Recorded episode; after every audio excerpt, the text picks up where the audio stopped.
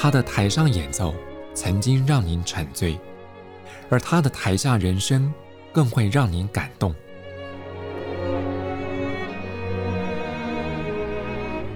国家交响乐团爱乐实验室 Podcast 名家登场，有生命的音符只为您演出。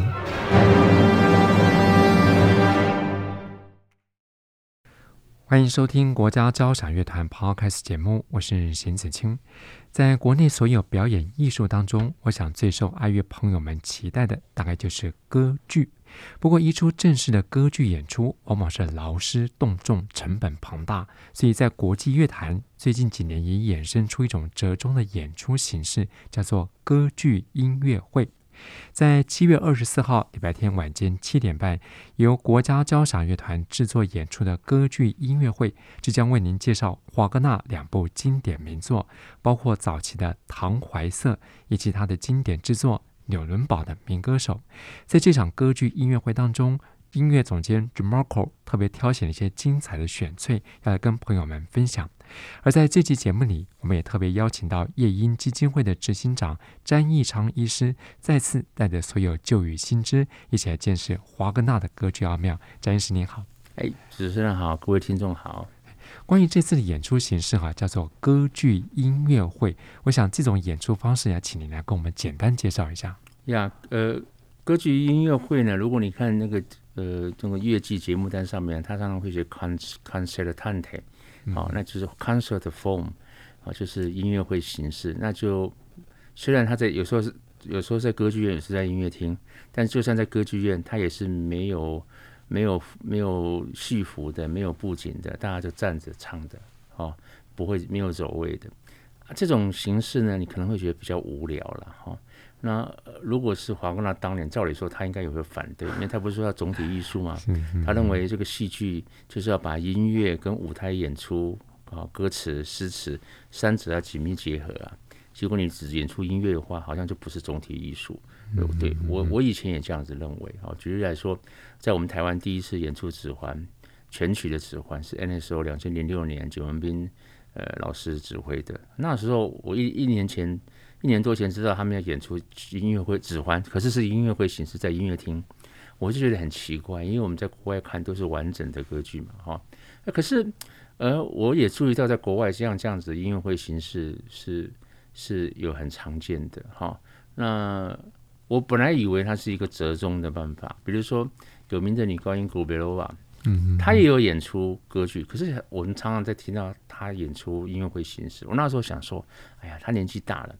所以可能是一种折中，这样子他比较可以负担啊。的确，的确，我认为歌剧音乐音乐音乐会形式的歌剧了哈，是有一个很大的好处，是使得歌手。可以不用演戏，不用走位等等，这个戏剧上面的负担比较少，所以就可以专心的把所有的这个能量、所有的资源都用在音乐上面，所以音乐的上面的表现会是比较好的啊。所以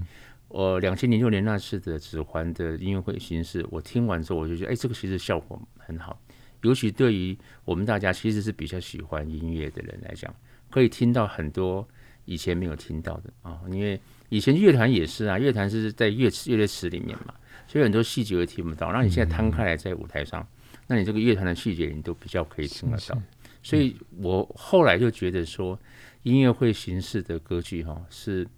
反正来讲是是是我蛮喜欢看的。那如果你去看完整的歌剧演出的时候，你常常也会分析那个重心，常常现在这个年代都也会移动到导演那一块。嗯，哦，导演有时候。做得好的话当然很好，做得不好的话自己蛮也蛮无助的，哦，蛮蛮吐血的。那纯音乐的话那就没问题了，那就是作曲家当年写的东西啊，照理说了就没有什么偏差。那从这里面其实应该可以，也可以接触，可以你可以自己想象到那个戏剧的成分。我们就好像说。说你你窝在被窝里面看武侠小说，你自己可以想象那些场景啊。你去把它改编成电影的时候，反正有你会有很多的障碍。说哎，这个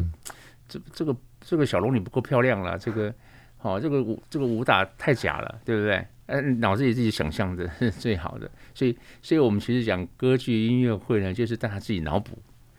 自己脑补那个戏剧的成分。好，那这样其实有时候达到的那个效果，搞不好比真的完整的戏剧演出来的好呢，也不一定。嗯嗯嗯。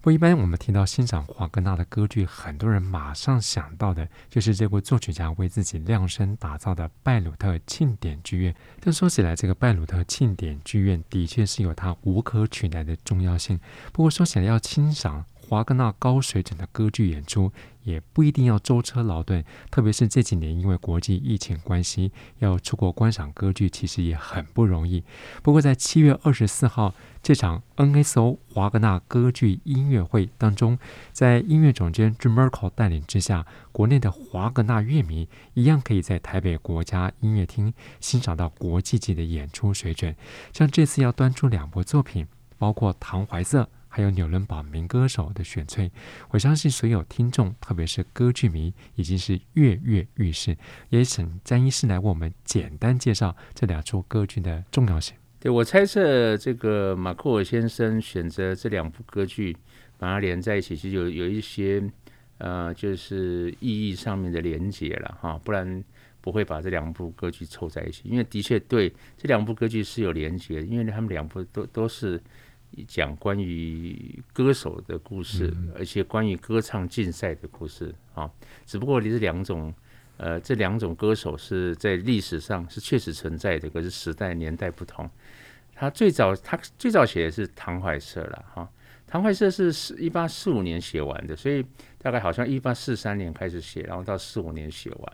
好，那他当时会写唐怀瑟，是因为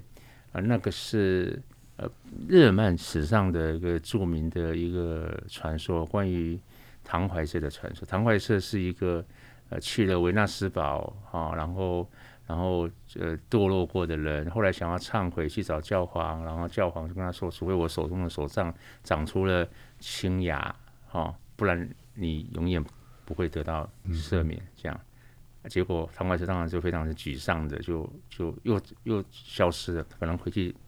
原来是保护什么东西消失的，结果三天之后，那个教皇的手上长出了青芽，赶快派人去找他，因为这显示说上帝允许的，啊，他他得救嘛，对不对？往一找他找不到了，这个就是唐怀瑟的故事。好，那唐怀瑟这个人，这个我们并没有说，呃，这个故事里面是其实他是谁，其实他做什么职业不太重要哈。可是这个故事被。呃，在历史上被说是一个唐怀瑟这个人故事，而历史上唐怀瑟有好像好像真有其人，我们不敢确定，好像真有其人。他是这个十三世纪才是十四世纪的时候的一个呃，可以说是游唱诗人，当时在德国称为情歌骑士。那更早期在十一、十二世纪的时候，是法国先有这种传统了，他们称为游唱诗人。好，意大利也叫游唱诗人，就是威尔第的歌剧那个游唱诗人啊。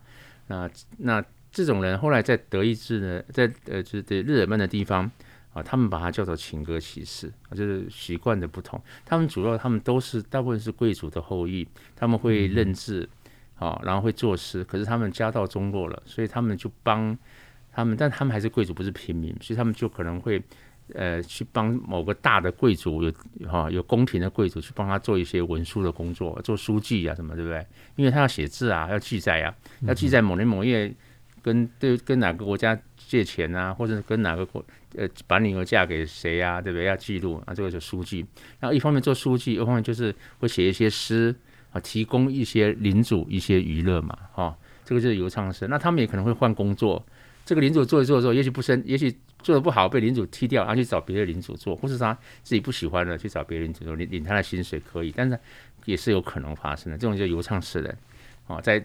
日耳曼，后来日耳曼比较晚，就是情歌骑士，大概十三世纪左右。那这些情歌骑士，他们就是在日耳曼的话，他们就是用德文写作的，嗯，好，要用日耳曼的语言写作。所以对华格纳而言，这些人所写作的东西，就是他就事实上就是日耳曼民族的，可以说是最早的呃有文字的文学。这样，好，那华格纳的所有作品，自从他开始写认真写歌剧之后。他的所有作品呢，都是从这些人这写下来的史实开始的啊。比如说唐怀瑟也是啊，罗汉格林也是啊，后来的整个的指环也是一个我们不知道是谁啊。然后璀璨一手的也是哦，一个在法国跟德国边境的斯特拉斯堡的那个哈，所以那些人都是游唱诗人嘛，哈。那如果他住在法国就是游唱诗人，在德国就是情歌骑士。所以他写了一个关于刚好这个唐怀瑟，这个是关于呃这个人的身份是一个情歌骑士，是一个游唱诗人。那有另外一个故事，包括叫做叫做在瓦特堡的歌唱竞赛，其中是有关于有一个人，他名字不叫唐怀瑟，那个人叫 Heinrich 哈。Auf der Dinge 有个特有个另外一个名字，这个人呢，在歌唱竞赛的时候，突然技高群雄，突然唱得很好，哦，唱得很厉害，然后打败所有的人，所有人所有人，但是所有人都起疑说，哎，你怎么突然唱这么唱这么好？后来就拔剑逼迫他，他最后就被讲出来是，哎呀，他是去那个什么什么山里面跟一个黑巫师学的，这样，于是大家后来就就就把他把他赶出去。哦，然后让他再再比一次，再比一次的时候他就输了，这样就是邪不胜正，输就是这样有这样的故事。啊，那个故事是是外形是这样，那黄瓜就把这两个故事结合在一起，就把它说是那个那个人那个跟黑巫师学来这个魔法，然后突然唱得很好的那个人就是那个唐怀瑟，这样唐怀瑟是到那个维纳斯的山里面去。不是学，是得到了那些灵感，做了很好的歌，这样类似这样。所以这个就写了一个唐关于唐怀瑟的这个歌剧嘛，哦，那他写完一八四五年写完之后，写的很累，刚抽烟完，那医生就说：“哎，你去那个做 SPA 水疗放放松一下。”他就去去那个玛利亚温泉镇做 SPA，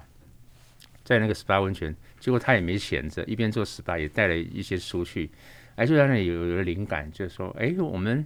我们这个日耳曼。”后来他知道，在大概呃十六世纪的时候，那时候已经贵族大部分已经没有了哈，呃，就是所以这种游唱诗人习惯已经没有了。可是有一种叫做民歌手，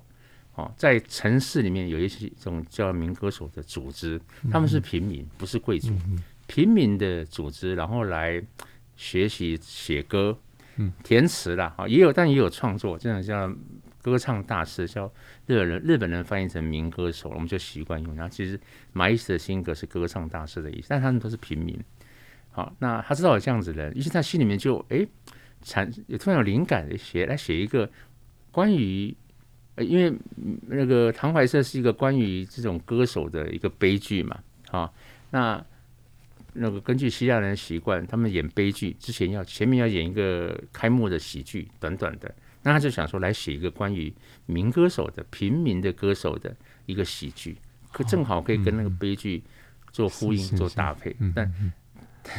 但是他对于时间的控制是不是实在是不好哈？他本来想说，哎，写个短短的嘛，放在唐唐怀瑟，唐怀瑟大概两张半 CD 了哈，呃，三小时不到啊，他可能想要写个一小时的吧。结果结果民歌手写了四个小时半呢，一个喜剧写的比悲剧还要长。啊，所以这个其实在一八四五年同时。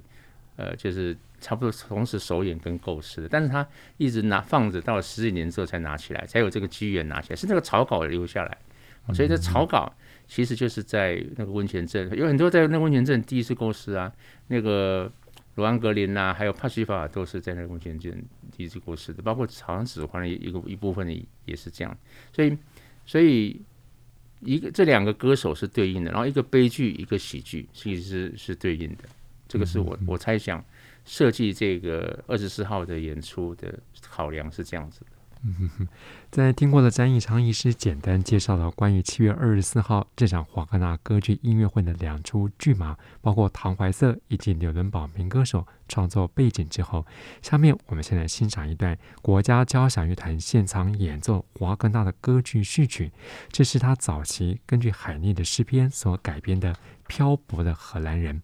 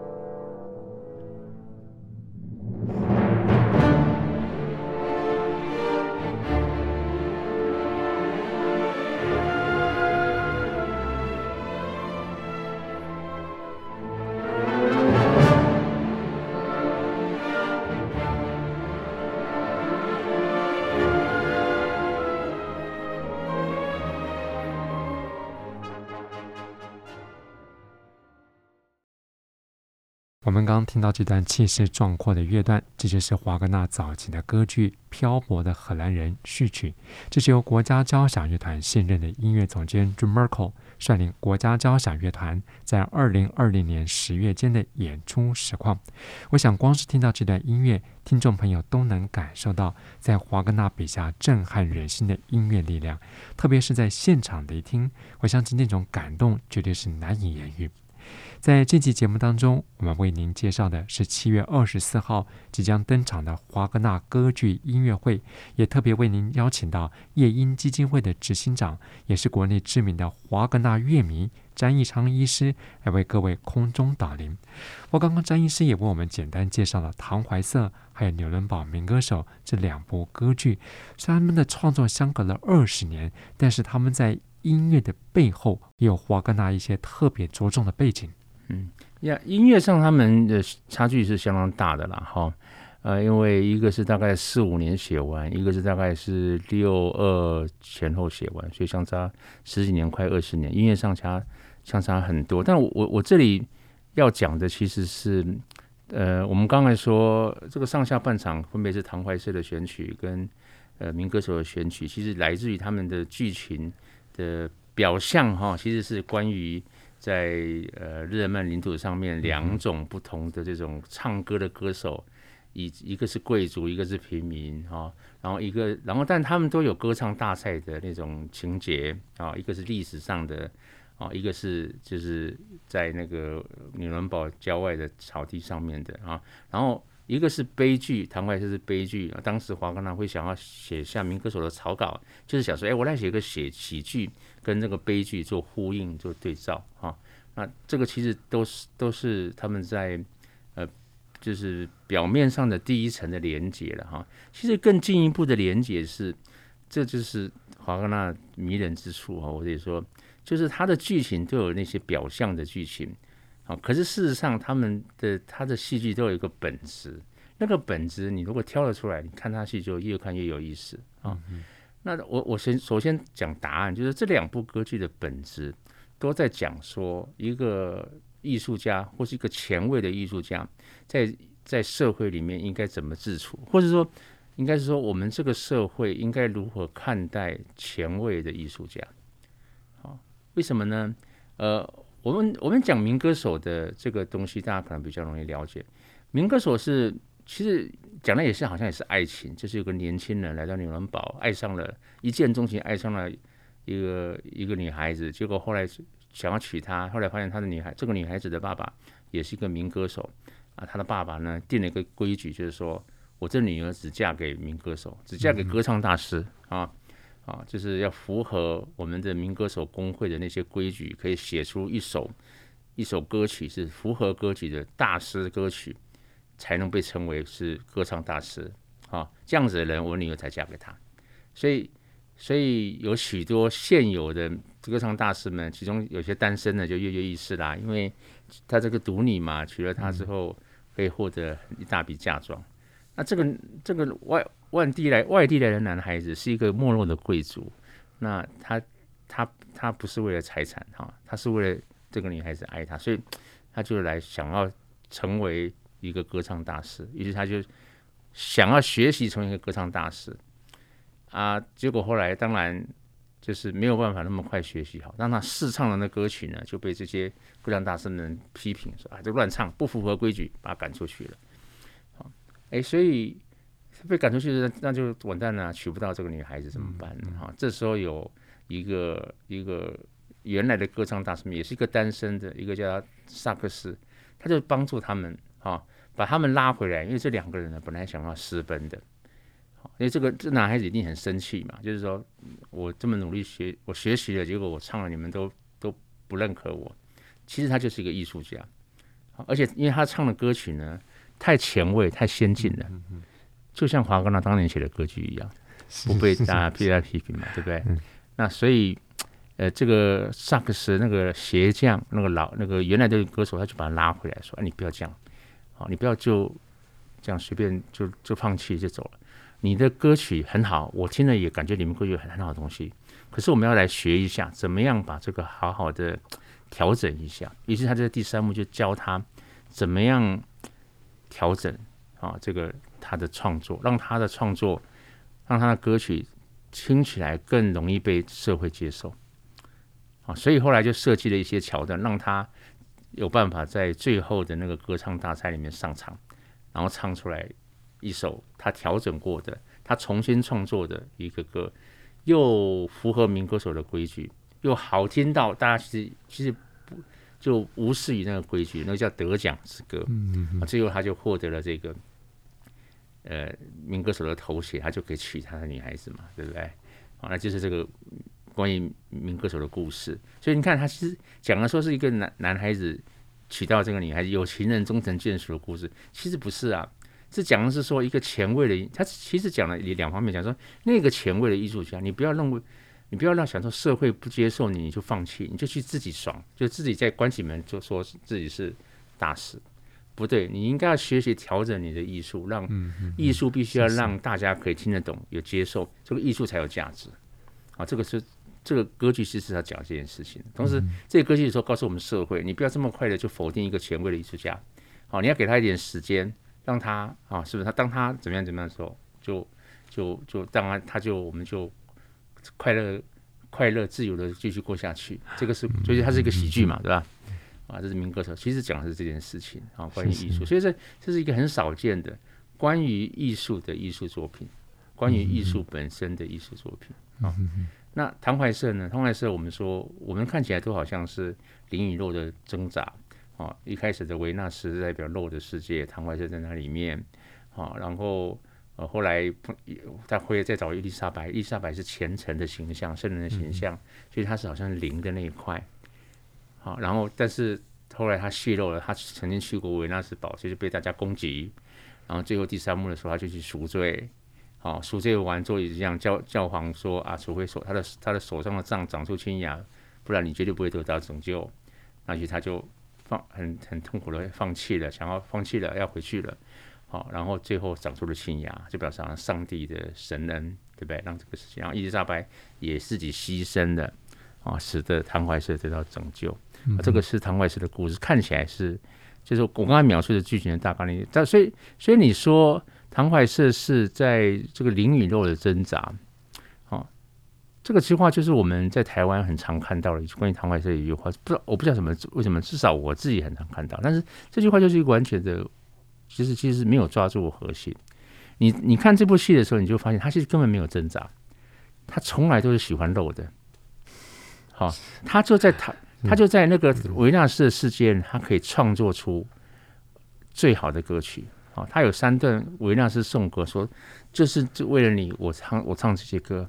啊，维纳斯说：“啊，很好，你唱的歌很好听。”这样唱的歌意思是说你你创作的音乐啦，你写的诗词嘛，对吧？但他要离开他，为什么？不晓得为什么他一定要离开他。他不想要再继续待下去，即使待在这边可以创造出很好的音乐。他是艺术家啊，为什么呢？因为他其实想想到了一个人，他想到一个人，那个人就是他的呃，唯一这个世界上唯一的知音，只有他听懂他的音乐。以前他当他开始创作这些前卫的音乐的时候，在在歌唱竞赛中的时候，只有一个人听了最有反应，那个人叫做伊丽莎白。他想到了他，所以他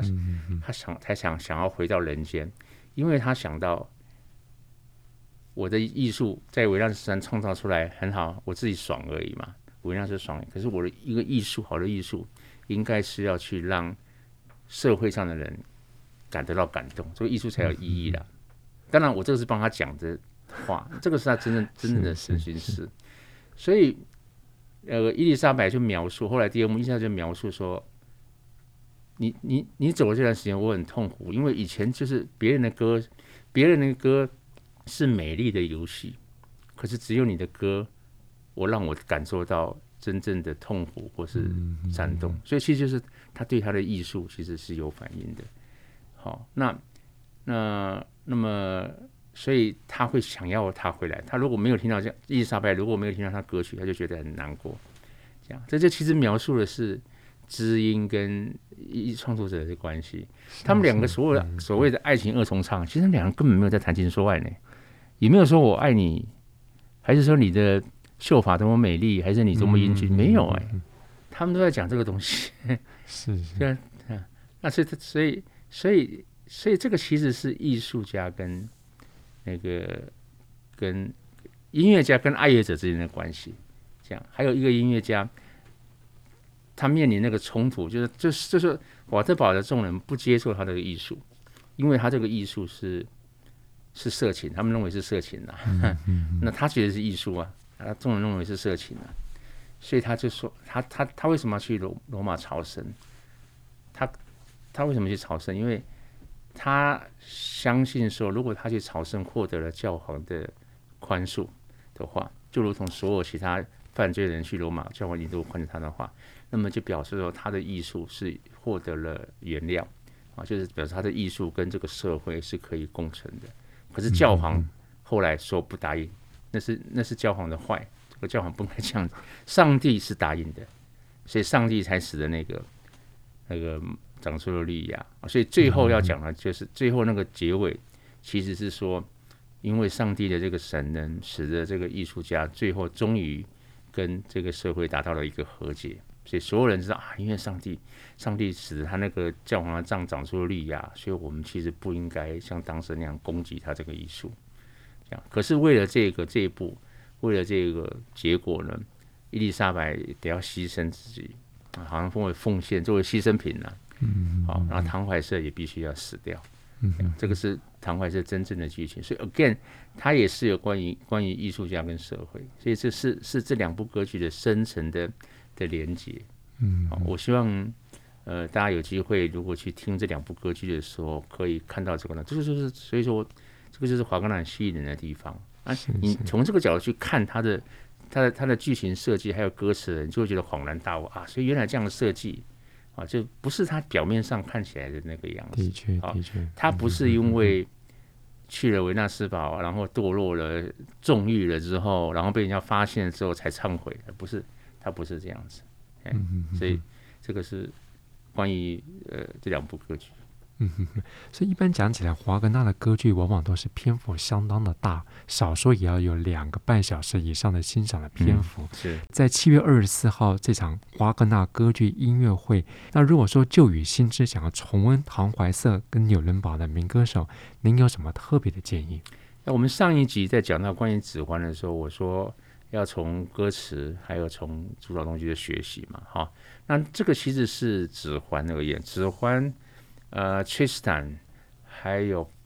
帕西法是这样子，可是呢，前面三部歌剧，荷兰人罗安格林跟唐怀瑟还有名歌手，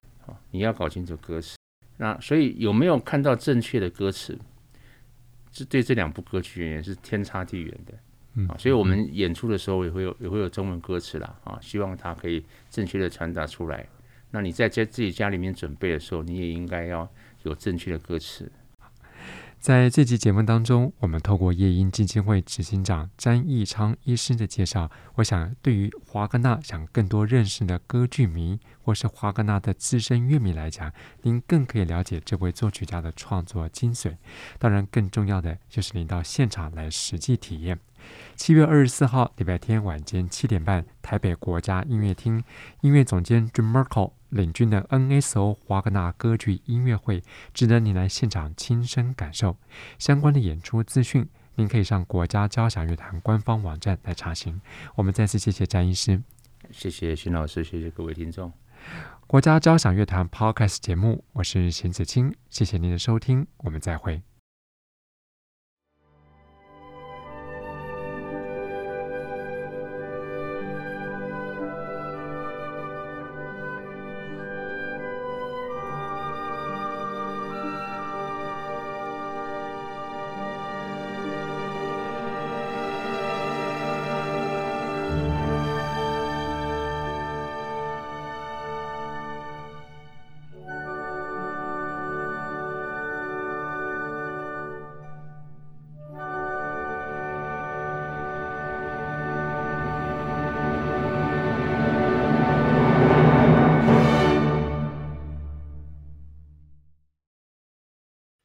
国家交响乐团不止给您好看，更要您好听。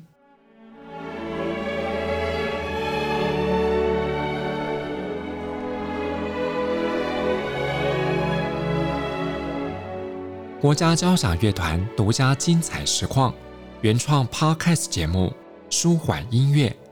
友善贴心，诚意十足。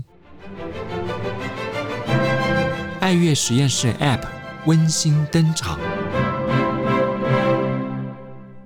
请上 App Store 或 Google Play 搜寻“爱乐实验室”。